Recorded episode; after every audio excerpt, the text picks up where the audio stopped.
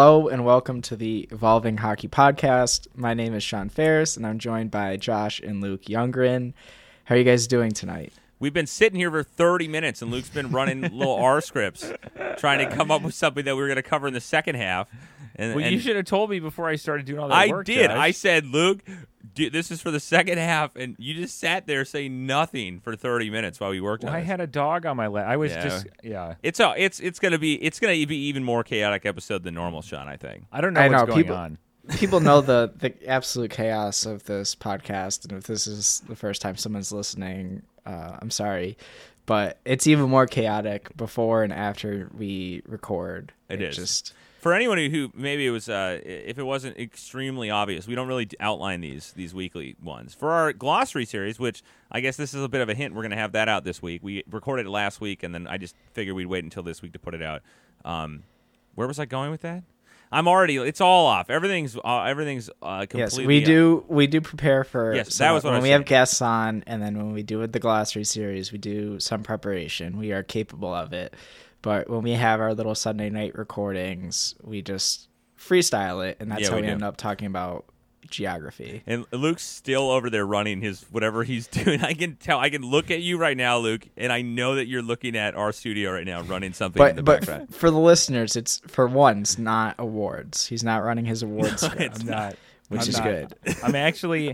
I was very curious. I meant to do this earlier, but I saw MoneyPuck tweet that that was by far the the the Toronto versus Detroit game last night was the worst tandem goaltending performance, like by far. So I wanted to see in like in since- like since 2007 2008. There's it's, never I, been. I pulled it up for this year. It's easily the worst goaltending performance from combined teams for this season. And and hasn't uh, Prashanth had a tweet um, this morning? I think like the Red Wings have ha- allowed like ten goals three times over the last like decade, like since 2010. oh, really? Yes, like out of there's been like six games where a team uh, gives up ten goals at home or something like that, and the Red Wings are responsible for three of them. Oh, I could pull up the exact tweet. I, yeah, it that sounds right. Well, the Red Wings were good for like the first half of that, and then like the 1920 Red Wings were The 19, yeah, 1920. Red notoriously bad. uh, yeah, so let me read it. Since 2010, there have been six games where a team has allowed 10 or more goals in a game. De- Detroit is responsible for half of those.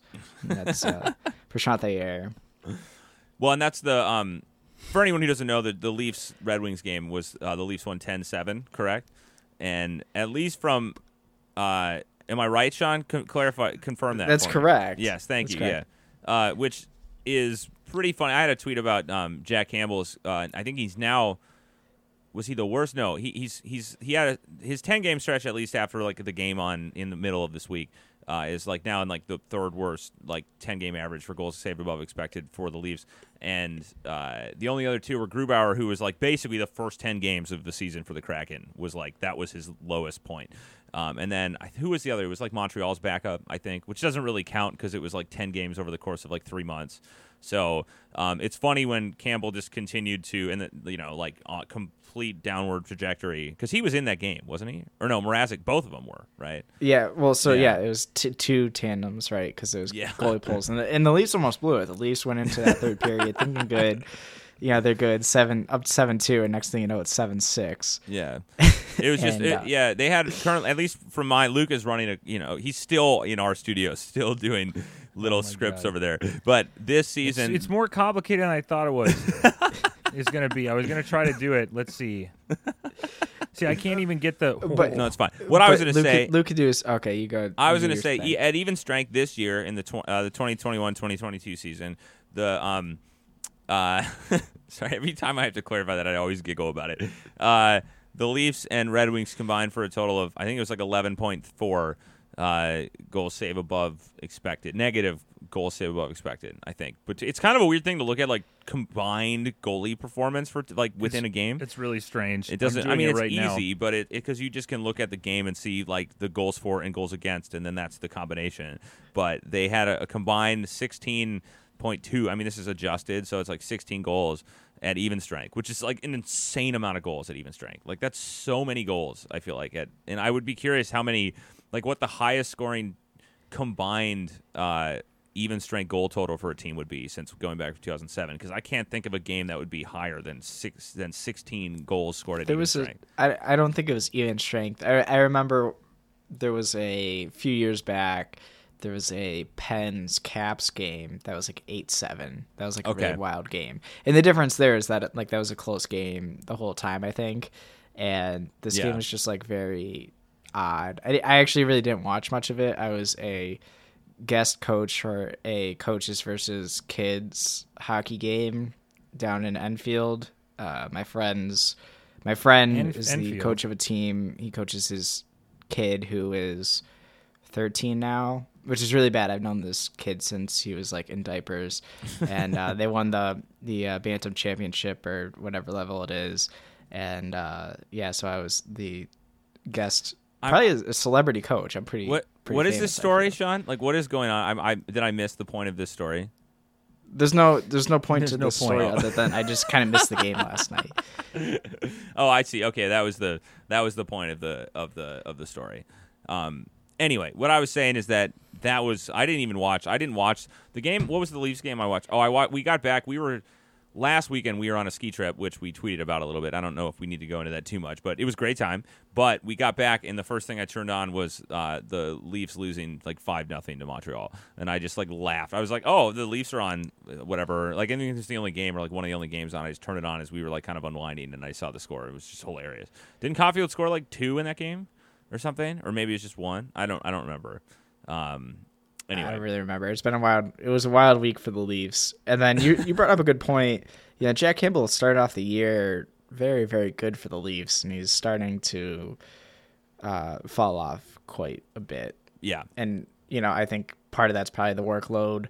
I uh, remember for the Seattle game talking with our uh, last guest, Alison Lukan, about this specifically. If you know, he's just had an extreme workload compared to the rest of his NHL career so far, and he's probably getting quite tired. And this is just it, it just might be random, but he might just be getting tired, and this is not Yeah. a good sign for the Leafs. Well, I mean, so what is his? Let me let me quickly head o- head on over to evolving uh, dash hockey. So I I could probably just say that he's it's gonna be it's gonna end up outdated by the time some people listen to this anyway. I think he's played like 38 games so far this year, but could be 39, and his like 38, you're career right. 38, yep. And his career high is 31, right? Uh, yeah, his first year, yes, in eighteen nineteen he played for LA and he played thirty one games. Um, Yeah. In the last uh, this year he's played thirty eight. Last year he played twenty two. Um, in nineteen twenty he played twenty. And uh, in oh, and he was traded, so he, he actually played 26. He he played six for Toronto, and then wait, I don't know the order. I think he played. Sorry, he played 20 for LA, and then played six for Toronto in 1920. Um, but I mean, yeah, it's like I don't know what his. Let's see, how many games? Well, I could do some quick off the top math here, but I was just looking for like in the last five years, um, the most games a goalie has played is uh, like let's see, 67. Talbot, Hellebuyck, and Dubnyk. Um, Talbot for Edmonton, Hellebuyck for Winnipeg, um, both in the 17-18 season, and then Dubnyk for Minnesota in 18-19. That- That's like the most. And I think the Leafs have played how many? Like what? 50? Are they at like 52, 53 games now? I don't actually know Something like that. um, which would put them quickly. Let me just do Luke Stall. You're supposed to be stalling for I'm- me. You're Luke. supposed to be stalling for me. We've been stalling this whole time. I know. We should have. Should we just have stopped and not recorded? No. So we until I got. Oh I my lord. No, we're But- not. I don't. e- but I'll make this point too because I don't think we had this on air when we were doing the glossary series.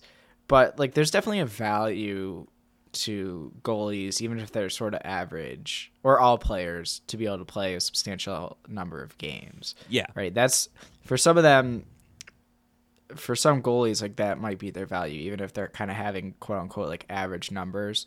Like a Tuukka Rask kind of comes to mind for me, where I think really sort of after like the 2014 season, he had like a, a large dip in in his numbers. He was no longer like one of the top top goalies uh, for a few seasons, but he was able to play at a rather average. He was never terrible um, over the streak of those next few years until he kind of had a, a comeback towards the end of his career.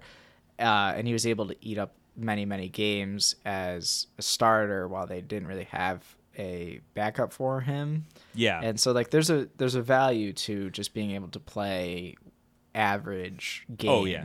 Oh yeah. Well, and that's I think what that's kind of a uh, one of the theories or like the philosophical aspects around like even just like war, regardless of sport or like general value, is that um, like an average an average player in any sport, but I mean we're in hockey, so an average player, somebody who's consistently average year over year, who's able to play a full season, is valuable because you can rely on them. You know what they are. They're adding value because it costs money. I mean, we can look at this and show that like replacement level is much is lower than average. Like that's why we set replacement level there. I mean, this is the entire theory around war, um, and that's the same thing with goaltending.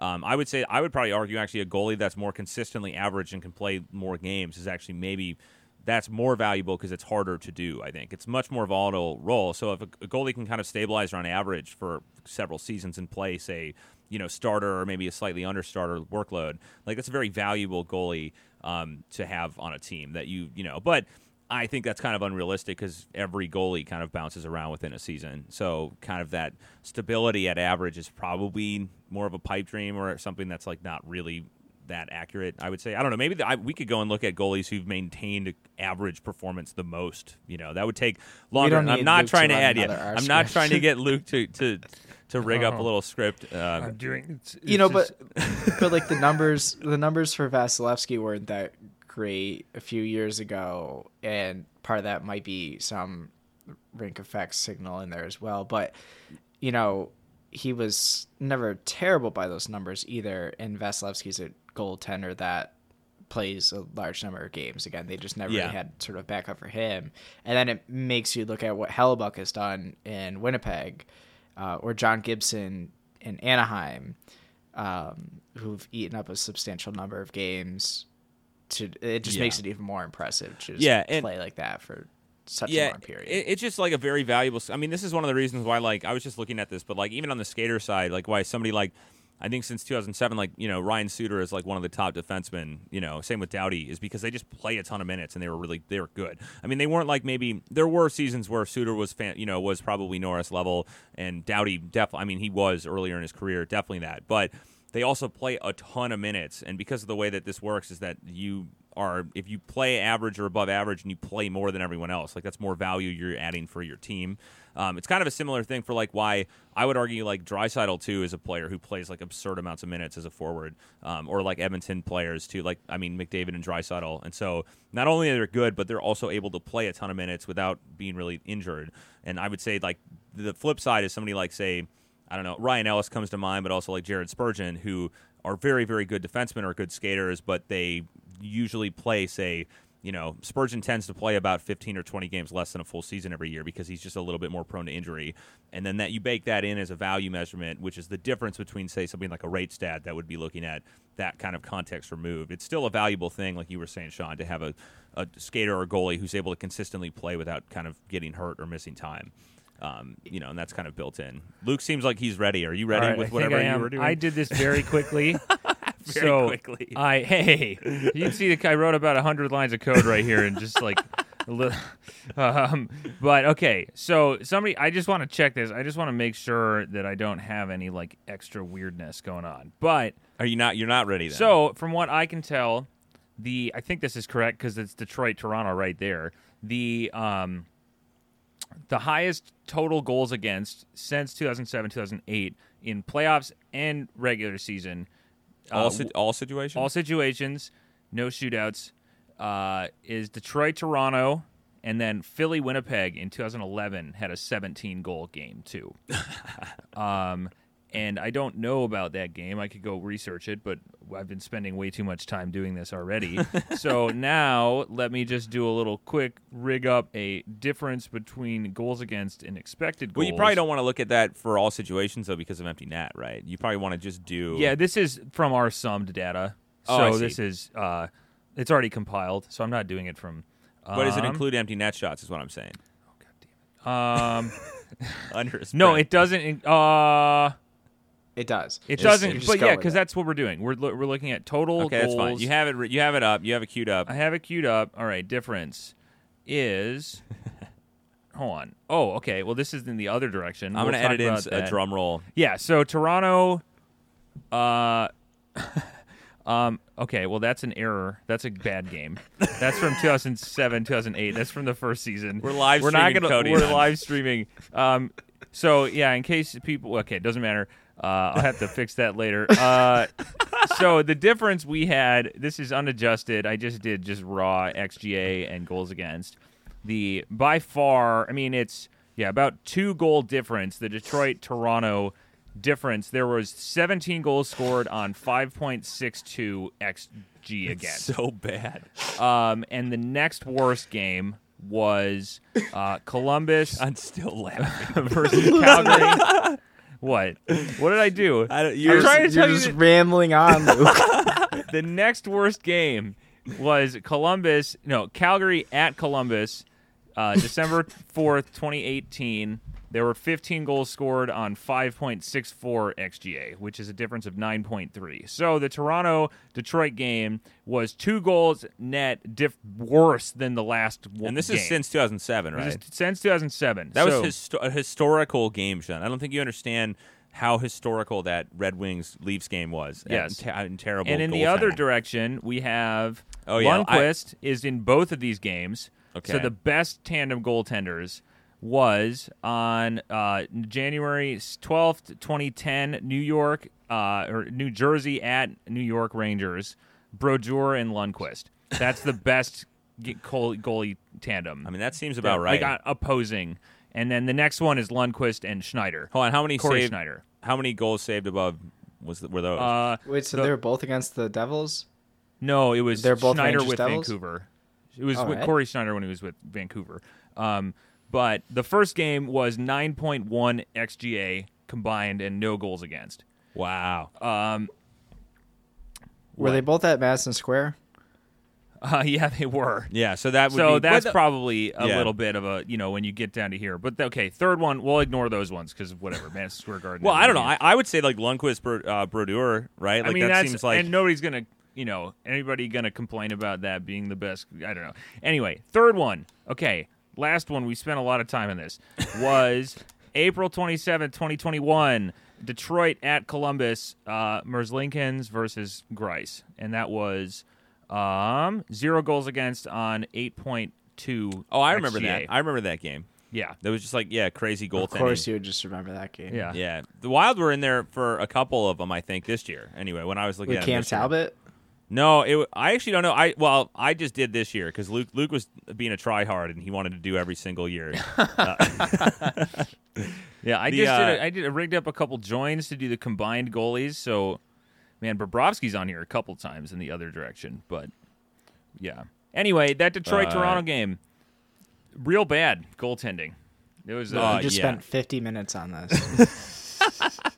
No, Detroit. On the flip side, though, what I was going to say, the flip side was the Wild, and I we watched this game. Um, at least this season, on February fourteenth of twenty twenty two. So like, oh, was that two weeks ago? The Wild and the Red Wings played, and they had the lowest combined xG. They put together. I, I Yeah. watched that game while I was Yeah. in the press box. But Matt Boldy had, was it four goals that night? I don't remember. Uh, he didn't have four goals, did he? Were we out of town? no, we had watched three or it. four. He had a hat trick. Oh, it was yeah, Yeah. yeah, the hat trick game. Yeah, but the overall total xG from both teams was like really, really low. At least even strength. remember This is so. Anyway, this is a very long segment on. Yeah. uh, just thanks for stalling, guys. Yeah, for f- I an for- hour. appreciate that. Yeah, We've we been talked stalling about for goaltending even, which I is know, very which we never do. Yeah. Okay, what else were we? What do we talk move on to after that? We already we talked about goaltending. We talked. We were talking about. Um, I overheard you guys talking about uh, stamina. Or Oh, that's right. fatigue Yeah. in goaltending, which We definitely were just seems- talking about value added from time played, which is an aspect I think that is important to remind people is that players who can play consistently are valuable. Yeah, I, I caught that. But I- they also I- can yeah. be val- they can also be players who consistently play and are not good. Are but that's not really on the player. That's more on the organization that's icing them and playing them in that much. You know. Yeah, So it kind of. I mean, that's always way. been the weird thing when you look at like the bottom of a GAR chart or X Yeah. guard chart, right? That it's, you know, it kind of punish. It can punish you the same way. So like, I don't know. It's like a catch twenty two with things. Like I like a Ben Chiarot as an example comes to mind for me, where like we look at him, he's like towards the way bottom of these charts. And one, I just don't think he's as bad as maybe that appears to be. Like I don't know, I the way I see Ben Chiarot is like a probably like a bottom pair defenseman, like whatever. Like I'll throw him in the bottom. I just I don't think he's like a top pair, but he's a guy that that can be iced out for a lot of minutes, and he's pretty durable, and so there's like Yeah. a value to that. But because he's below average, or in this case, like below replacement level by the model, it just like absolutely destroys him. I don't Yeah. think he's as bad. Well, Well, that, that's kind of where it comes to with like we talked about with coaching, right? Is that like if coaches and teams are deploying players in a way where like they really shouldn't be, you know, it's like if you t- took I don't know, I don't want to say like a random AHLer, but it's like the same thing. Like if you took a random AHL defenseman and you just put him in top, you said, okay, well, you're going out, you're playing 27 minutes a night on the top pair of the Montreal Canadiens. It's like, I bet we would see similar. Well, I don't know. That's hard to say. But I'm saying it's like if the coach is playing a, a player a lot, like more than they probably should be, then it's kind of like you said, it's like, well, is it the player? I mean, I don't want to say fault, but is like, if they didn't play them that much, would they be that bad? You Yeah, know, well, it's the it's the classic. Like I mean, like Risto is another one who played huge minutes in, for the Sabres and was consistently bad like that whole time. You know, and like I think that it's just well. There, there's there's some wiggle room there was but he was bad for, for the Sabres but it's at, uh, it's also this this goes to the idea of also like deployment or utilization is you know we get this criticism from time to time and it's something that I think stats people have um, from they have to like address here and there is like for instance when we say like somebody like I don't know, like like Vince Dunn, I think was like a third pair guy for the Blues, and our stuff loved him, right? And so like that idea of like if he then all of a sudden became a first pair guy, or like vice, you know, like does that change something? And I think that's not really necessarily what we're trying to do. I think it's not. I think there there's some people feel like there's an implication. well, of it's, a, well, you're kind of trying to, but it's like we Well, can't, yeah. we can't, like, we don't have the data to be able to isolate or control for the role, quote unquote, that a player is put in or what they're being asked to do, right? Like, we can't control for if a coach, you know, like, I feel like with Dan Bylsma, they were like talking about how they told, like, there was a story. I remember this was a long time ago, but where I think he with the Sabres, where like they were saying, oh well, this player's actually better because the coach was telling them to go out and do this thing every time they were on the ice. I don't know, but I'm just saying like that, that's just an example. Hypothetically, it could be completely false. I'm not going to say I actually just had this thought pop in my head because I just remember that briefly. But anyway, it's mostly what I'm saying is that we can't really like control for those factors. Like if there's something where a player is being put in a position that they're not like like they just inherently aren't very good at that and the coaching staff or whatever hasn't identified you know i mean we can't control for that i guess is kind of what i'm saying i'm not really sure where i'm going with this but sean you Well- seam like you want to you want to Yeah, I mean, I, I don't me. think the I don't think the goal of these metrics necessarily is to measure, like, or, or you don't place people in roles. Like that's just not the target variable. Yeah, we talk no. about target variables in the glossary series. Like, yeah, the target is to be able to uh, just measure a player's impact. Yeah, Right. given And- yeah, So that's not role dependent, but that's not necessarily you're not trying to predict a role either. And so Well, like yeah. Vince Dunn as an example, you know, you can understand it when you watch him play that there's just times where he just makes very I don't know how, how to say it otherwise. And it I don't ha- I don't know how to say it nicer than just saying like he makes a dumb play every now and then. yeah, Yeah. Right. But who And doesn't, so a you know? coach Who a, a coach does Yeah. not want to put him out for more and more minutes against like tougher competition because he's just going to make more dumb plays just as a frequency and against possibly better players. Yeah. But uh, you know, with his more limited time, then he's extremely effective in that time. So I, I don't think you ever like go this is like his RAPM chart. Look at his RAPM chart. He's clearly like a top pairing defenseman. Like because again, it's like the roles aren't necessarily. It's he's really he has a really positive impact on the game when Yeah. he's Yeah. on the ice. Like And, well, and this is kind of this is kind of what goes back to like we've talked about many times about like how top line how how bottom pair or bottom line forwards can't win the Selke, which is like comes into this, which is Vince Dunn is doing really well in the role that he's or he had been, or a player like Valeri Nichushkin is doing extremely well in the role that they've been assigned. And I don't know why they should not be able to like be get accolades or be award rewarded for the role like performing extremely well in the role that Well, they've been assigned. and what always comes up there is people argue that they're not playing against the toughest players, which I would argue that that's that's we talked about this before, but like in reality they are still. I mean, like they're they're playing against a lot of different players, like uh, just as much as any other player on the top line, because like you just end up. I mean, that's just how it works. So it's more. I mean, again, I, I don't know. I feel like we're getting in territory we already we've already covered, but it's it's more. I would say more not impressive, but more often than not, a third pair defenseman, a third fourth line skater is playing with much worse teammates than the first pair, first you know line players as well. So I think the one thing though is that it's. I think some people assume that like oh. This they should translate, and I think we could probably be clear about that. But it's more like you would need something else to to like try and it would be almost a predictive model that would look at a player given their current role and say, okay, if they went into this other role, how do we think they would do there? Which is a separate idea than these metrics essentially evaluating how a player is currently doing or has done in the role they've been given. So it's a different thing there, I suppose. And I think some of like role selection is kind of qualitative and theoretical and Yeah. Yeah. prone to cognitive bias as well, right? Yeah, Like and it would be yeah.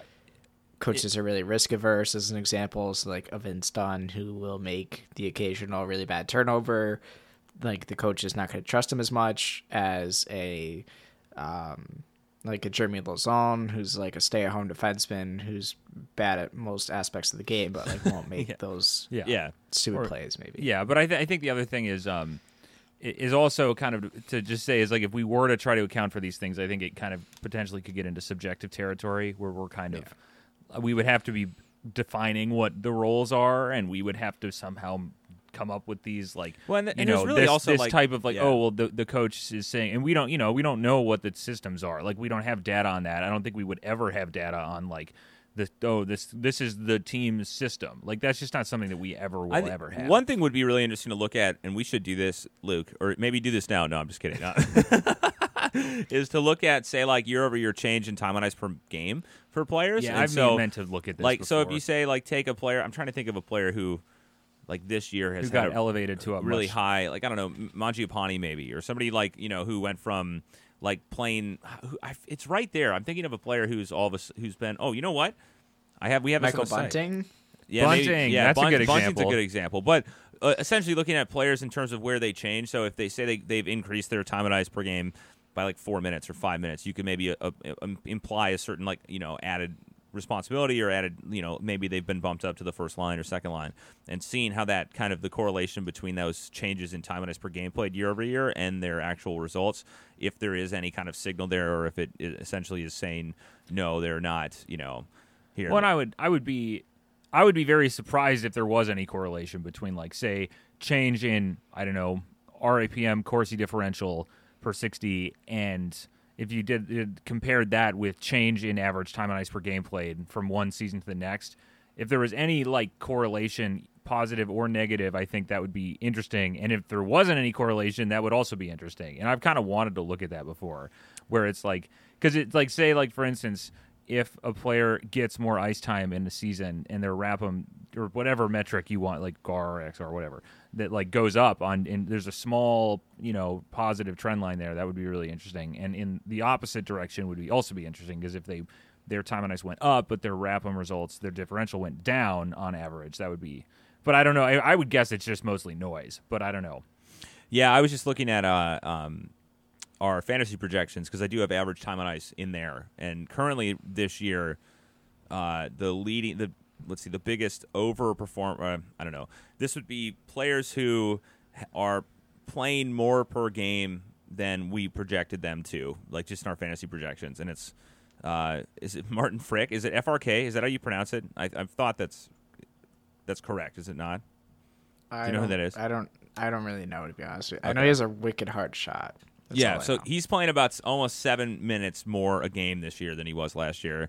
Um, On really? but I think this is a gameplay thing. I think he's down. I don't think he's played a lot this year. Um, let me see. Oh, he didn't. Wait.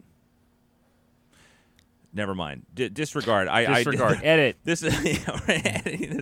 We're doing a lot of dad work on the fly under pressure here. This so is a, a note. We we said this, and we're probably at a time to take a break here. Uh, I was gonna say Luke is sweating from I'm- the R scripts.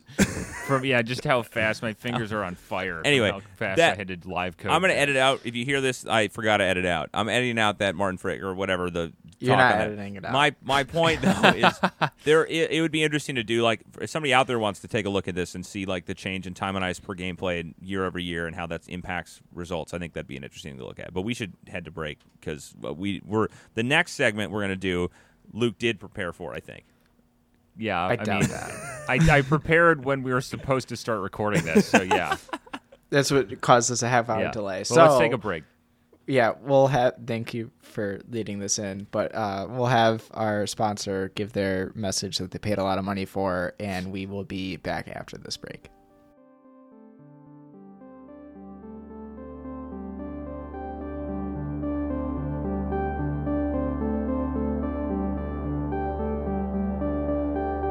The Evolving Hockey Podcast is brought to you by EvolvingHockey.com, your home for advanced NHL statistics on the web. When you become a subscriber to EvolvingHockey.com, you gain access to such evaluation tools as NHL goals above replacement, regularized adjusted plus minus, skater contract projections, visualizations, charts, and much more. Visit evolving-hockey.com slash login today to become a subscriber.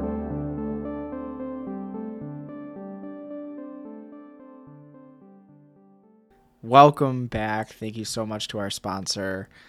Uh, Luke has actually prepared for this segment, which is a miracle. So if you're not in a public place, please clap. If you're in a public place, still clap, I guess, and people ask you what you're doing. So, Thank you, Sean. Luke, what do you have for us for this segment? Well, this was Josh's idea. Yeah, let me let me do the let Okay. me. He let delegated to me. I said, Luke, do this. Uh, Yeah. no, I didn't. I That's what normally happens. So we're it is February 27th. We're recording. It's about to be March. We are two thirds of the way through the NHL season, and I thought it'd be interesting to look at, uh, or to have Luke look at, I guess, uh, um, to do a bit of a uh, uh, 2021 um, free agency kind of overview. Just looking back at you know the contracts that were signed, the big ones, whatever, and then look at. Um, both RFAs and UFAs, but it's kind of more, a little bit more on the UFA side, and look at like kind of which contracts ended up uh, panning out, which ones we thought uh, would be good value, which I have pulled up our um, the article that we did kind of an evaluation. I think it was in like was it August? Let me pull it up. Anyway, so I figured it'd be fun to just go back and look at from like say July 1st until right before the season started in this last off season. You know, what were the good signings? What were the big contracts and how did they turn out? So I turn it over to Luke, all the work that he's done. Oh, so much work. um, yeah, so I just yeah, like Josh said, I just filtered to contracts that were signed, starting with free agency, which was well, I guess hold on, was it not July first? Was so it it July, started the 28th the twenty eighth. twenty year, I eighth? believe. Well, the I- filter I kinda- started the 20, here. I was thinking just kind of keep it the same time frame of like a normal free agency because they're I don't know, like the I guess it'd be the extensions that were signed in July, but it kind of makes sense What to was go it the back to- twenty eighth, right?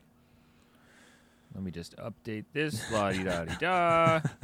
Let's see how many. I don't even know how many that is going to impact. I don't think it's going to impact that many. Um. All right. So, uh, Sean. I mean, I already made you guess before we started recording, but the the top contract, the the top performance this season, um, for a player that signed during that period is Cale Makar. Um, you know, one of the Norris frontrunners right now, which is probably, you know, I don't think surprising at all. So remind Um, people what the contract was, Luke. Right? Let's get some contract details. Oh, hold on. Actually, no, because Makar did he fall out of that? When did his contract get signed? Oh, I didn't prepare. I wasn't prepared. Oh my god. to be fair, this is Josh's fault because Josh said Canada Day to. yeah, he October signed the twenty fourth of July. was it an extension? I must have Um, been. Well, he was an RFA. Like, Yeah. No, so I mean, I could get that in here again. I want to, or I didn't say this. This is contract data per our great, okay, wonderful friends well, at well, let's go. Friendly. Let, let's go But- with the, starting at the 28th. The people that Yeah. theoretically hit the market. Ooh. Okay. Yeah. Yes. Okay. Well, you didn't tell me. Okay, hold on. Oh no. All right, Sean. Let's stall again. All right. I so don't know how to Come on, stall thank this Cap one. Friendly. I was too trying to thank Cap Friendly because they're incredible and I They are inter- great. So rudely interrupted. Okay, so this is um, now you get to guess because you got the first one already, even though technically Cale Makar signed before free agency started. So take if you could take a guess, the top performance, and this is I'm using the same just crude method that we do for our awards picks, which is an average of our uh, SPAR and X SPAR, the two different models. It's a straight average here. Probably could be weighted a little bit more towards X SPAR given, but it, um, anyway. So take a guess, Sean. Well, now like I have to. Try, I also had to balance who was. So you didn't do any work either. You have no prep either. No, well, this wasn't really. This was said to me like a few minutes prior to us starting. yeah. I'm Just gonna to be go. clear, yeah, I tried to I tried to do a little bit of planning on this part, and we're falling apart here. I'm gonna Right. go with. I'm trying to. I had to balance so many things. Michael Bunting. Yeah, there it is. The Toronto Maple Leafs star forward, Michael Bunting. The best Calder, player on the Calder Leafs. front runner. He honestly I is at this point, though. He should be. Yeah, he is. Here's the thing. I don't know if he actually will, because I think there are will be a lot of people who are like, well, he he's like what 26. So just to clarify, Luke, you're you're this is just total. This is just This like is GAR this X GAR. season. This isn't Yes. like value per dollar or whatever. no, no, no, no. This Okay. isn't value per dollar. I mean, I could do that too, but this is a just yeah total Straight this value. season average straight value added in the time that they've you know played. Really? So he's higher than I guess he is. I, I just he is climbing the GAR and X GAR leaderboards. Bunting is, Mm-hmm. um, which seems kind of like a bit of the uh, I don't know what's a good comparison. William Karlsson going to Vegas or something like just kind of out of nowhere, like randomly. Yeah, Bunting uh, has been pretty. I don't know. You're the Leafs fan, Sean. Did people anyone anticipate? We're gonna start getting flack for how Yeah, much we talk about the Leafs on I- here, though. So, well, I'll, I'll, I'll we'll bring it maybe back to Bruins. My my friend Connor, who writes for the Bruins, before he signed anybody, was really vouching for the Bruins to sign Michael Bunting, and I think many people, for whatever reason, were really high on Mike, Michael Bunting, and uh, his specific tweet. I, I again, I'd had to go back and look at it, but it was to the. Um, uh, tune of something like signing Barclay tired signing Barclay Goodrow for you know four and a half million dollars. Wired signed Michael Bunting for a million dollars in profit. And that tweet has aged extremely well. Yes. We it had- has because he has performed extremely well, and you wonder, Josh, why we're talking about the Leafs so much. It's because we have two players of them in like our award in like top It is awards true. leaders. So yeah, if it was the Oilers, we'd be talking about the Oilers a lot. If it was the Canucks, we'd be talking about the Canucks a lot. So Jets, you know, all the Canadian teams, we'd be talking Yeah. about them. That is true. we had just just for uh, I guess for what's trans uh, transparency the word I don't know for our GAR projections we had Bunting projected at 2.2 GAR uh, this season, uh, which is another. We're thing. a little under that. Uh, But- yeah, but it was also a lot of that is his time on ice. So we only projected him to play like 700 minutes this year. So he's higher. He I think he's like top 250 in GAR per 60 or something. right, like you didn't have many minutes to go off of there, No, and like no. you could understand, and that's probably a pretty high projection given like what his Yeah. cre- Well, and- pre- previous career was. Yeah, well, I would say like that's a you know that's a if you can get a player like that for I don't even know what what is his deal with the Leafs right now. Like, is it a million? I don't know what it It's something. It's something like that. I have, It's- well, it's- like, I have, that's a I have really- the data right here. Even if you get a the player, right there. It's 1.9 million for two years. yeah. So um, I don't know. Luke could maybe AAV? really quick. That's cap hit. he has a Yeah. 1.9 cap hit. I mean, unless I did something wrong. I don't know. It just sounds kind of high. Well, it, I Well, guess let me not. just double check. We'll go to cap Yeah. friendly. All I was saying, and Luke, while I'm talking, you should get value per dollar if you can. Hold on. But Well, there's again. Well, not to like go way off the rails, but there's like Oh, I'm sorry. That's that's total for the contract. So that it's 950. I'm sorry. I have it in that's in total. So yeah, if, if you could, but here's the thing though. Like what I was going to Yeah. say though, if like a player in our, we will probably cover this again down the line, and I think we've already covered it. Is our GAR projection system is pretty. Um, it's hard to predict value like in terms of the GAR projection. So the the tails are really shrunk in because of the way the uncertainty is year over year. So 2.2 GAR actually is like you know like that's that's a pretty good. I mean, it's not amazing, but it's it's above average. I would or maybe right around average. Actually, is probably where 2.2 comes in for forwards. So it's like if you get I don't know if you can get an average forward for under a million a year, like that's a great deal for yeah, a team. it's nine. Uh, it's 950. That's I- yeah. I, I should have. I, sh- I need to you know carry the zero there. Um, but so okay, that's enough bunting talk. Oh, sorry, Sean. Did you want to say something? I was gonna say something to Josh, but we we could just go. We could just go with this. because I was going to say I had a. I'm going back through our um the free agency review article that I uh, I wrote up August 5th from last season, and I have both the projected GAR, but then also like the best value players, like in terms of the players that teams got the best value compared to their contract compared to their projected value. Um, and our highest was Makar, uh, who I guess I considered in August as a free agent signing, which is I guess he's kind of like that. But um, Maybe you screwed up the the filter. second like the second highest projected player in terms of just overall raw GAR value was Dougie Hamilton. Um, Yeah, and that's who- I, I would I would think just because of his injury, I think he was on track to. He was having a very good year with New Jersey. Um, I'm, I haven't really looked back in on them because the De- the Devils have disappointed us so Yeah. dramatically. I hate being a Devils in fan. in wonderful fashion this season. Uh, you know that it's it's really funny. Just a quick side note: how wrong we were about the Devils and how right we were about the Avalanche so far. yeah. Because people were making fun of us for having the Avalanche at like Well, 120 okay. points. Here's my defense of the Devils: is that we were only like four points higher than like the average in terms of projections. Like we were like four or five points higher in our final projections on the Devils. And we're also not talking about how people were adjusting their models for like the Islanders, and then they were extremely wrong on that.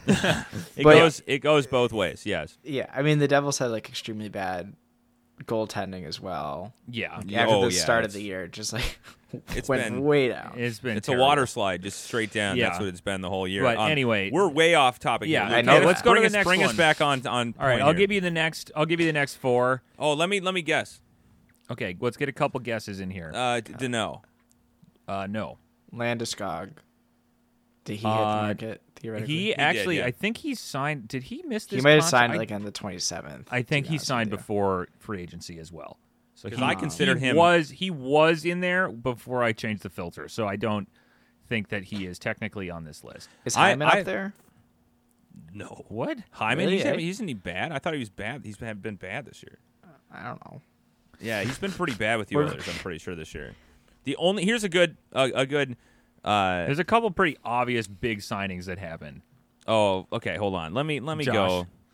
go. Uh, let me look at who. Oh wait, big signings. I mean, I I was mean, saying big player signings. Okay, and, and Ovechkin. No, Brady Tkachuk. He hasn't been having the No. greatest year. No, okay, Uh, I'm gonna I'm gonna go. I'm gonna give it to you. I know that we got next consistent. one in order. I mean, these are all kind of close here, but Tyler Bertuzzi, Brandon Hagel. Those aren't big names. No, but then Barkov, Oh, Alexander Barkov. Barkov, and Kirill Kaprizov. Well, Barkov signed like, Kaprizov. Kaprizov is yeah, but but didn't Barkov sign like in season? What's your end cutoff there? what? It's Barkov Was Barca- signed I think you screwed four this up. days. bud. He screw- signed the eighth, October eighth. Oh, okay. So before the season, that's fine. yes. Barkov And s- I don't know. Do I need to go double check my work again? was Barkov not an extension for like the next season? It was for the net. Yeah, yeah, Yeah, this includes extensions. I Yeah, but I- like we're talking about an extension. Like you had like the Suzuki extension. I'm sure in this one as well. Like he he wasn't going to be a UFA. This like okay. Well, I, you're gonna make me live code more here. no. Okay. All right. no. Let's Okay, Throw let Barkov change- out. It's fine. We'll work with it. We're on. We're, we're going the live. segment's a mess. No, it's not. It's amazing, Sean. This is the best segment we've ever done. um, okay. Okay. I'm Hagel gonna- Hagel is a really interesting one though. I think because Okay. I've been kind of looking at Hagel just since expansion, um, and he's turned out, you know, much better than I think. Well, I, he looked pretty good at by our stuff last summer. So um, Bertuzzi is just isn't he been hurt too now? Anyway, okay, continue, continue, Luke. know. What else are we? Okay, who well- else are we missing? Okay. Well, I just filtered out extensions, and we have another one. Drum roll, please. Sam Reinhart. Oh yeah, okay. I should have guessed Ran- Reinhart. So there If we you want to go. go really off the rails, so we can mention my stat from yesterday. You sorry, you you mumbled oh, the that. icings. Oh, I saw that. Yeah, The icing stat. he's been good at forcing icings. I don't know how do you interpret that. Uh, You don't. It's just like a random It's just a fun. stat. I will give. We I saw this. I saw some comments about this, and people were like, "They track that." Yeah. Like what? The Hold, hell? hold on. Like, Just just to for anyone who doesn't look at our evolving hockey Twitter account, which you should go and follow it. Sean, Sean does had a work. good tweet. He had a good tweet about um, Sam Reinhart leads Do you the want me league to read in. it? Yeah, just read want me it. to read it. Okay. So, uh, with Sam Reinhart on the ice at five and five this season, the Florida Panthers have iced the puck 30 times, while their opponents have iced the puck 63 times. That's the highest share of icings uh, for skaters with at least 500 minutes. So that's sixty-seven point seven four percent. So I will elaborate on this. This was a funny thing when I was making all the original stats, like back in, I don't know, th- two and a half years ago. I was like redoing all, a lot of our methods, and I I came across this like, hmm, there's a line in the play-by-play data that's icing. It's a stoppage, and then it says icing. so I was just like, I think that this should work, and Yep, sure enough, the way it sequences, it worked out that you can basically you can tell who was on the ice when a stoppage occurred, and then they give you the reason for the stoppage, so you can c- calculate icings when a player was on the ice. So that's how that works, and Right. it's not like something they track, quote unquote. It's something that I I rigged up. Well, they- they can- do track Well, they it. do track icings, but they don't track like it's not like the you know the the people are uh, I can't even think straight. The um, trackers for the NHL are out there recording who was on the ice when an icing happened. It's you have to line the shifts up to get it to work. But And also for anyone, some some of the the cobwebs in the basement on evolving hockey is if you go to the uh, the skater charts and, the, and then go to skaters for against, we also have icings in chart form that you can go look at, which a lot of people don't know. So you can go see that Sam Reinhart is in the upper right in the good the good The uh, good corner. quadrant. Uh, and I don't actually know. So like, what would the other quadrants in an icing uh, for and against plot be? Because it's like good, and then I guess it would be who bad. are the? Give me a bad player example. The worst player is Zach MacEwen for Philly, who's played 461 minutes and has a, That's exactly who I would expect. a Someone negative I don't know. Who negative it is. 4.3 icings per 60 differential. it's in per sixty four. Yeah, there is that what we did? Okay, yeah. Uh, so Zach MacEwen has um, has a lot of ti his the F- the Flyers ice the puck a lot when he is on the ice, uh, and I guess in the other Nick Schmaltz um, is in the far upper left corner, which is would be low icings for and so the dull icings. This Yeah, is no the- the- icings. I don't know. No There'd be no no icings. Is Yeah. is uh um is Nick Schmaltz? Who's with- the, what's with- in the fun quadrant? the fun quadrant is is a lot of Florida and Carolina players. It's or it's all Carolina players. What the hell? That's so It's- silly. Carolina, it's like a system. I mean, it's a systems Yeah. effect type of thing. But yeah, Yeah. Carolina, like with their high risk, high reward type of Yeah. play. Yeah. So um, Vincent Trocheck kind of leads in the fun category. If you think about icings or fun, if you want to watch hockey for icings and you love that, you'll see a ton with Carolina. Yeah. You got Trocheck, you got Teravainen, Skjei, Pesce, They're all Ian down there. Cole, Kotkaniemi. Okay, we're and then you have Seth Jarvis, who is up a little higher. He ices the or the he he has a in the positive realm, the good realm of icing. I this is such I can't believe we are now on this. this whole segment was supposed to be about free agency, and we're talking about icings. Yeah. Well, we I mean, we can get back to Sam Reinhart, which Yeah. we can. I think was a very good snag. Can you correct me? He wasn't like traded. He was just a, he went to UFA. He just was not going to re-sign with Buffalo, right? And he just went to Um, UFA. Yeah, it's a, or he was an RFA. Was he an RFA and then he got traded? I I believe so. Let me check here. But like Uh, they just didn't have much spells. leverage, so it like wasn't that bad of a trade, right? Yeah. Um. I. I transaction. So he was an RFA trade RFA. history. He was an Yeah, RFA, I'm Buffalo. Yeah, Florida acquired Buffalo. Uh, Sam Reinhart for uh 2022 first. Uh, is that it? Just a I, first. I remember it being kind of absurd because it's not like I mean he's That's it. They he they had no leverage. Basically, yeah. was like the thing, and He didn't want to sign with with Buffalo. Was he going to hold out? I don't remember. The I don't know. Anyway, yeah, it's yeah. but that was a very good. St- I mean, but here's the thing: is that a lot of teams. I mean, if they had the cap space, I think Sam Reinhart was always one of those players that. I mean, I used to. He would come up as a really solid forward a lot of the time. You know, even before like I mean, in the past, he was like a very one of the better Sabres players on a really bad Sabres team, and I don't know. I'm kind of surprised that nobody else tried to up Well, one up that. But I don't know. Reinhart Reinhart also it's like it wasn't just like because didn't he get bridged like twice? Like yeah, so he was- got bridged. If you remember, there was a there was a presentation at like RITSAC over it. Yeah, Oh yeah, yeah, I Do remember that. That was yeah. Yeah, I- he I rem- did get bridged twice. No, he got bridged twice. It was just absurd that like I mean I don't know. The Sabres are all like it, it's not like the Sabres signing Reinhart long term was going to do anything, but that's the kind of player that you commit to long term, and they bridged him twice, and then they traded him, and it's like he's been really good with Florida this year. So it, it- yeah, and that was under prior you know that was I don't I actually don't know. Our our say weekly Sabres talk is uh, I'm I'm not super. Oh yeah. I'm not. I'm not as well uh, knowledgeable. I don't have as much knowledge on the timeline of their front office. Uh, Like the Sabres fans. Like yeah, like the Sabres fans yeah, know it's, exactly. it's very much a part of the Yeah. the fandom at this point. To uh, anyway, sorry. Yeah, Okay, so But I- Reinhart, continue, Sean. I- I mean, I think he's been kind of like even given like a smaller role in Florida. I think he's playing down on like what you would call their third line with uh who was it, Vatrano and maybe Lundell. Is that who centers that line, or is he center Sounds that right. line? But like, yeah, he's even been given kind of like a little bit of a easy, if you will, role or or less minutes or whatever down in Florida. Yeah. And he's really succeeding in those in those minutes. Yeah, I mean it's great to see. I think uh, a player like kind of Reinhart. I mean, I feel like I've seen his name a lot more this season than uh, Reinhart? in the past. Yeah. Well, the Sabres mean- is where every player goes to not be recognized unless you're, I guess, Jeff Skinner or Risto or who else? Is, like, and and, uh, and wasn't the ironic part? So he was 2014 draft, right? So he, when he was in juniors, I know you guys don't follow juniors at all. Like he was kind of like hyped up to be like a first overall pick. Um, he played in the WHL. I don't remember the team though. Was it? Eh, I'm not even gonna try to guess. I'll just embarrass myself. Maybe he Uh, played in the looks like- WHL. in when, what year? Uh, he played for the um the Ice, the Kootenay Ice. yeah, that sounds about right. I'm on cap Yep. right now, looking at his junior Okay. stats. Well, yeah. So he, but he was like hyped up to be like a first overall pick, and then uh, Ekblad had a really good um, draft year in the OHL where he played for Barrie, Barrie Colts, maybe. You're asking us questions, Sean. You know, I know that. I know that.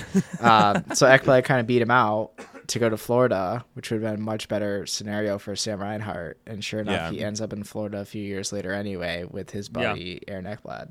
I know. Yeah. Well, was that the year that Ekblad went first overall? Well, And yes, because yeah, Sam and Reinhardt Reinhart went second. Uh, right? yeah. I mean, or we Yeah. have it up on. Yes, Yeah, he went that's what- second. he went second overall in 2014. So, um, So he had the pedigree. He had the he draft did. pedigree, and I He guess did. people didn't believe in him. yeah. but- Now, now Florida has two. Well, has I'm not going to say that. I don't know the situation with the Sabres well enough to to criticize it. Uh, I think you can pretty be confident that they they kind of fumbled Sam Reinhart in Buffalo. Like, Well, yeah, in the past, In the they past. definitely did it. In anyway, the past. Now he's hearing- playing Anyway, on one of the three first lines that Florida has this year. Yes. which is basically their team is just first lines.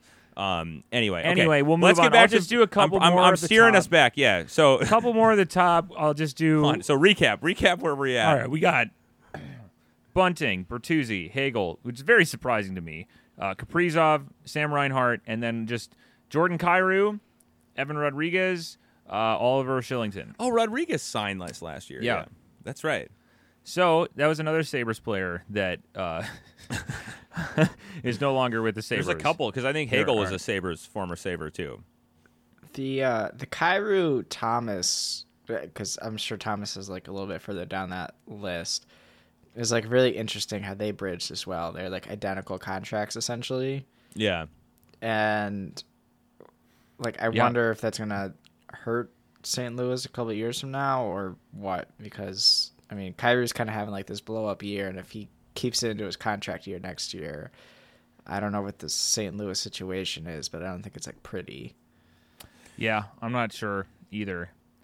Yeah. Uh, that's I that's honestly for another haven't looked at- podcast. I think. Yeah, that's for another podcast. But yeah, some other names. I mean, oh, Patterson's kind of turned it around this so far, and there there's Danault. He's a little bit further down in 15, but Okay. Uh, and then we'll go to the opposite side. I don't want to be mean or anything, but uh, we got to highlight the other side because it's. you Let me guess. Okay, let's guess. I don't think Yeah, we anyone. should we should emphasize that this is skaters only. I don't know. Skaters Yes, only, it's yeah. not. Yeah, it would probably be Let me guess. Grubauer. No, it probably. I mean, I think it. Well, if you compare I don't know. Goligar- Grubauer's really turned it around. I mean, he's back to being like pretty solid, right? yeah, we already Um, talked about that. We, already don't did. We're need to not- talk yeah. more about Grubauer. Let me let me take a look. Uh, okay, we're guessing the worst signing. Well, Well, I the mean, worst performance. worst for, uh, performance by a signing. It's not like it's like this player is on a very cheap deal. So I will say that it is not someone that you. I guarantee you, you won't guess this. I'm not going to guess it. Is that a challenge? Yeah, it is a Is it challenge. Keith? you- Is it Keith Yandle? no, Is it? Um. that's Hmm. the second worst. Zach MacEwen? No, Is it? Uh. Uh. Um. I'm gonna need an answer, Josh. I'm trying to think of a. I'm trying to think of players who are not on big deals who are who have not been particularly great this year. Um, is it uh, Chris Wideman? No. All right, Is the it guesses Nemeth? are up. Nemeth? That's third worst. Oh, Sean's What? doing good here. Yeah. It is Oh. Kale Clague Oh, I know that name. for Los Angeles. Wow, that's a weird. That's a random. Yeah, it is. He just edges out Yandle. Oh, because his it- GAR is so bad. His X GAR is Uh, not as bad. No, it's not. So yes, his GAR, which is probably due to some some luck. So you going said on Clague, there. and then He's a little uh, bit bigger. He's a little bit higher up in the in the metagar. Yeah. So his um it's Clague, then Yandle, then Nemeth, then Chara, then Oh, Nick, should- Nick Ritchie. Yeah, Ritchie. Uh which you know, the Leafs y- you know, they, they give it and they take it away, right? we got Bunting on one end and Ritchie on the other. I mean, yeah. at least they already got rid of him. Yeah. they? Yeah. Did I miss that? Just Was it a- everything happens so much. You missed the the Pizza Hut transaction report. Well, they have Lyubushkin now. oh yeah, that's right. That happened, and I didn't even realize that that was. to be honest stuff- with you, I will. I didn't quite realize it until like it happened at night, and I, it took me a few hours in the morning to to find out At about night? It. All of a sudden, I just saw every Leafs fan talking about Labushka. I was like, "Why? What? What happened?" But this It was a good. wow. This is a good story where like they traded for the Dzingel too. So it's Dzingel Yeah. and Lyubushkin, but they're gonna waive Dzingel anyway. At least one of Yeah. them had to be waived, and they had no interest in Dzingel, and so Kyle called up Ryan and said, "I'm gonna put you on waivers." And so There's he too didn't, much- Like, The Leafs What? fandom, the Leafs fandom Yeah, of we gotta first cut it names off. in the organization is is starting to. We got. I call, to- I generally call player players. I know, I'm- and I'm people by joking. their first names. next But- next episode, did- we're not going to did talk about tell- the Leafs at all. He did tell Ryan that he was gonna be put on waivers, so that Ryan wouldn't like pack his bags and try to go to Florida or anything, and then he got picked up by the Sharks. yeah, that's right. I, I did Yeah. Read Florida. about But it. anyway- I say Florida, Toronto. Toronto.